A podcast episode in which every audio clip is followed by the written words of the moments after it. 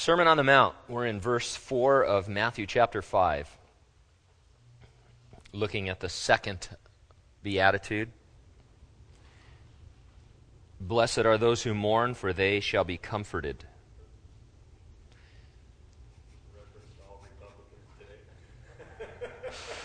yes, in light of the election. Jesus ascended this mount, and, and it's, uh, I think it's a visual illustration that accompanies the sermon that he delivered. I mean, he could have delivered this sermon anywhere. He didn't always ascend a mount to deliver his messages. And so there he is seated on the top of the mount, and the words he spoke and the way he lived them out were sort of the summit of Christian living, what we can uh, uh, ascribe to. And it's letting us know that we too must make this ascent, but we can't on our own even begin to climb because the very first thing he said was that you must be poor in spirit. And the words, as you recall from last week, mean that you're a spiritual beggar. Uh, it's the strongest word for poverty he could have chosen. So we have no spiritual asset whatsoever by which we can begin to make that climb to righteousness and holiness. Uh, and Yet, in that realization, in that moment of realization, is the hope that we can cry out to God and that He will save us by grace through faith. And many of us can remember that moment in our life if we were saved, especially later in life, when you saw the hopelessness of your condition as a spiritual beggar and yet knew at the same time that the Lord was there to save you. And it's a little bit of that crying out that is next described when Jesus says, uh, Blessed are those who mourn, or as we know it means, Oh, how happy and to be envied are those who mourn. Again, this word used for mourn is the strongest choice possible. It's the word that would be used if you were mourning for the dead. In fact, you could translate this phrase, Blessed is the man who mourns, like one who is mourning for the dead. And so it caused me to ask, Who's dead or who has died? Who are we mourning for? And I'm going to suggest that it's you and I who we're mourning for. We're the, we're the ones who are dead in this sense. the Apostle Paul, I'm going to refer to him a lot this morning. He's a great resource on this subject for uh, many reasons. Uh, first of all, a little bit of a, a, story. As near as I can tell, this is a, a true illustration. Uh, I have found some actual references to this, although I'm always careful with Bible illustrations that sound a little bit too perfect. And some of you may have heard this before, and if you do some research on the internet today and find out that it's not true, let me know.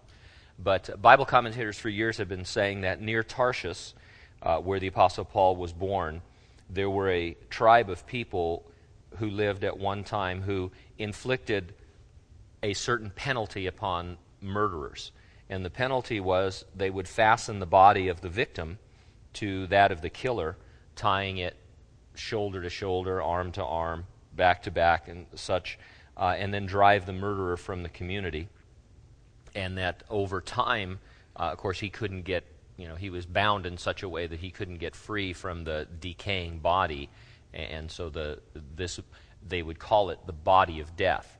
Now, this fits in perfectly with what Paul says in Romans 7, which is, uh, gives me some indication that it, you know, we, hopefully it's it's true. It's kind of a cool illustration. You know, even if it's not didn't actually happen, it'd be a great way to illustrate what he's saying in Romans 7 because he says, "O wretched man that I am, who will deliver me from this body of death?"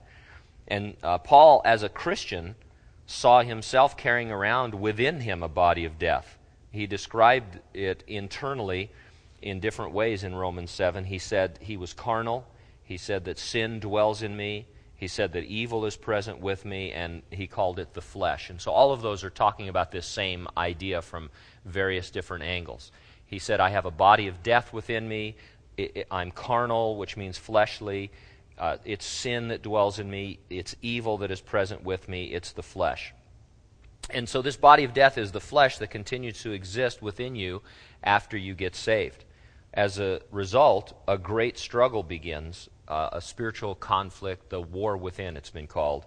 And you read about it in Galatians 5:17 where it says the flesh lusts against the spirit and the spirit against the flesh so that you do not n- do the things that you wish.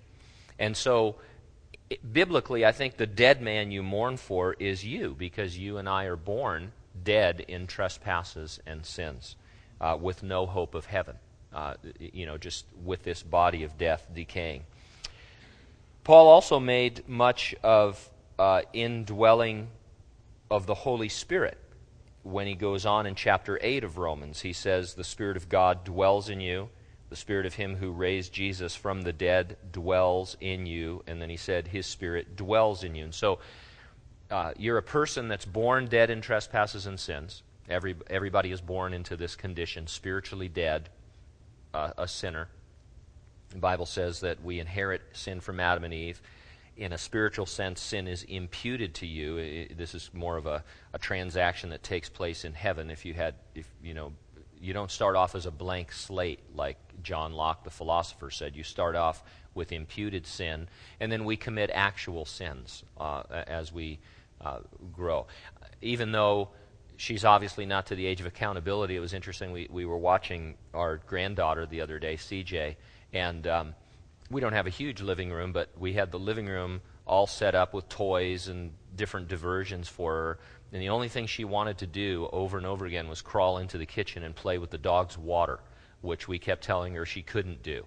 And so we put her down in the midst of all these beautiful toys, which reminded me of all the trees in the Garden of Eden that, that Eve could have eaten from. And then she'd immediately get her bearings and start crawling to the dog's water again, over and over and over again. And so uh, you know, and it was Pam who said, "Hey, it's the Garden of Eden. We're we're reliving it right now. You know, you, you can have all this stuff, but instead you want to go for the thing that you can't have." And so, uh, also in chapter eight of Romans, Paul says, "Not only that, but we also who have the first fruits of the Spirit, even we ourselves groan within ourselves, eagerly waiting for the adoption and the redemption of our body."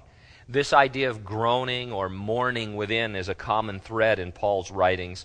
In 2 Corinthians 5, which is a passage we use a lot at funerals uh, because it talks about uh, you know being absent from the body and present with the Lord, he said that we who are in this tabernacle or this tent, referring to the physical body, he says we groan being burdened.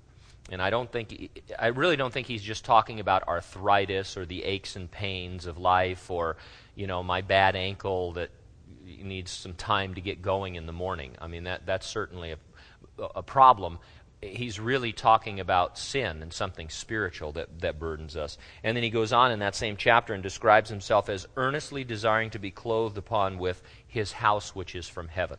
So he wants to exchange our current physical body with all of its physical limitations, but its spiritual baggage for our glorified body, which is going to be free from all of those things. And so, this groaning within and this earnest desire to be free from the flesh is our spiritual mourning. It's the bemoaning of our condition now that we are born again and encounter this internal struggle. Struggle, excuse me. And so Jesus if we return to Jesus now from Paul and we think of him in all these Beatitudes, we want to see Jesus as the example or the model because he is the epitome of what it means to be a human being. We, we talk about this from time to time how that though he was fully God, he uh, voluntarily set aside the you know his prerogative to use his divine attributes and said I'm just going to live as a man a man just like every other man, filled with the Holy Spirit in submission to my Father. And so he is the embodiment of these words. Uh, so, how did he mourn? Well, certainly not for any struggle within himself, since he had no sin nature.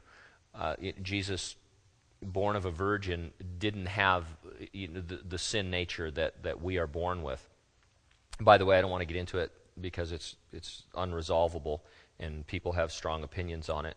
Uh, but theologians have argued for centuries whether Jesus could have sinned or not. Uh, it's called, just I'm sure you'll run into this today, you know, at the water cooler. So it's called the uh, peccability or the impeccability of Christ. Don't you love that? That's that's what that's what kind of thing Zach needs to go to school for is to to know what these words mean. So in other words, was Jesus impeccable or could he have been peccable?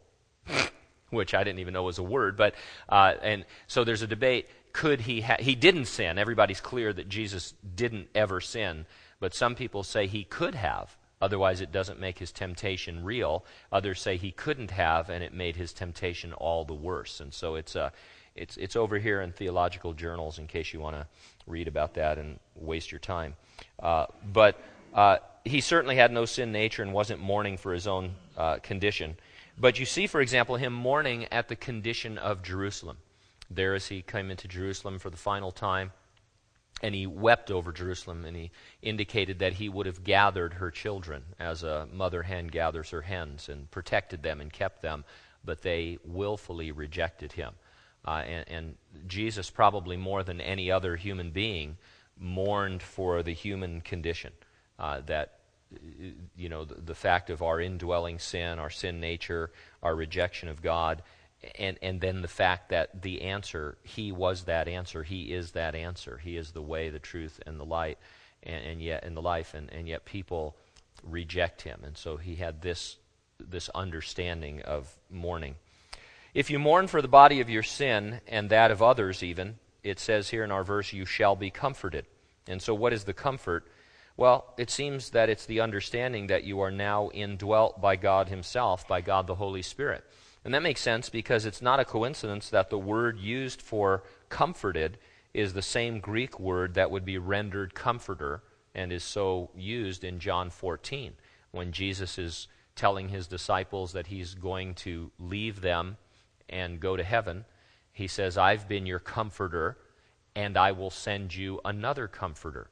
Uh, and though they were sad, obviously, and didn't, well, of course, they were more sad because they didn't understand the, the real breadth of Jesus' words. Uh, there's a sense in which it's better that Jesus is gone. And, well, obviously, you know, the resurrection, the ascension, that part. But now he's able to send the Holy Spirit to live and dwell inside every believer to be our comforter. And so, this very struggle within, this wretchedness that we identify, this conflict, is only really possible if you're a new creation in Christ with the Holy Spirit convicting you of sin, because now He's present within you, uh, revealing this, and His presence can bring you comfort. So, th- there might be people in the world who you know they're they don't think they're as good as they can be or they struggle you know because they do wrong things. They have i mean there are people who have a moral compass. Not everyone is totally immoral or amoral. There there is a a worldly morality uh, and and certain re- religions and philosophies really promote a very strong uh, morality. But you you can't have this kind of struggle that we're talking about until you uh, really become a christian when you understand that you're a hell doomed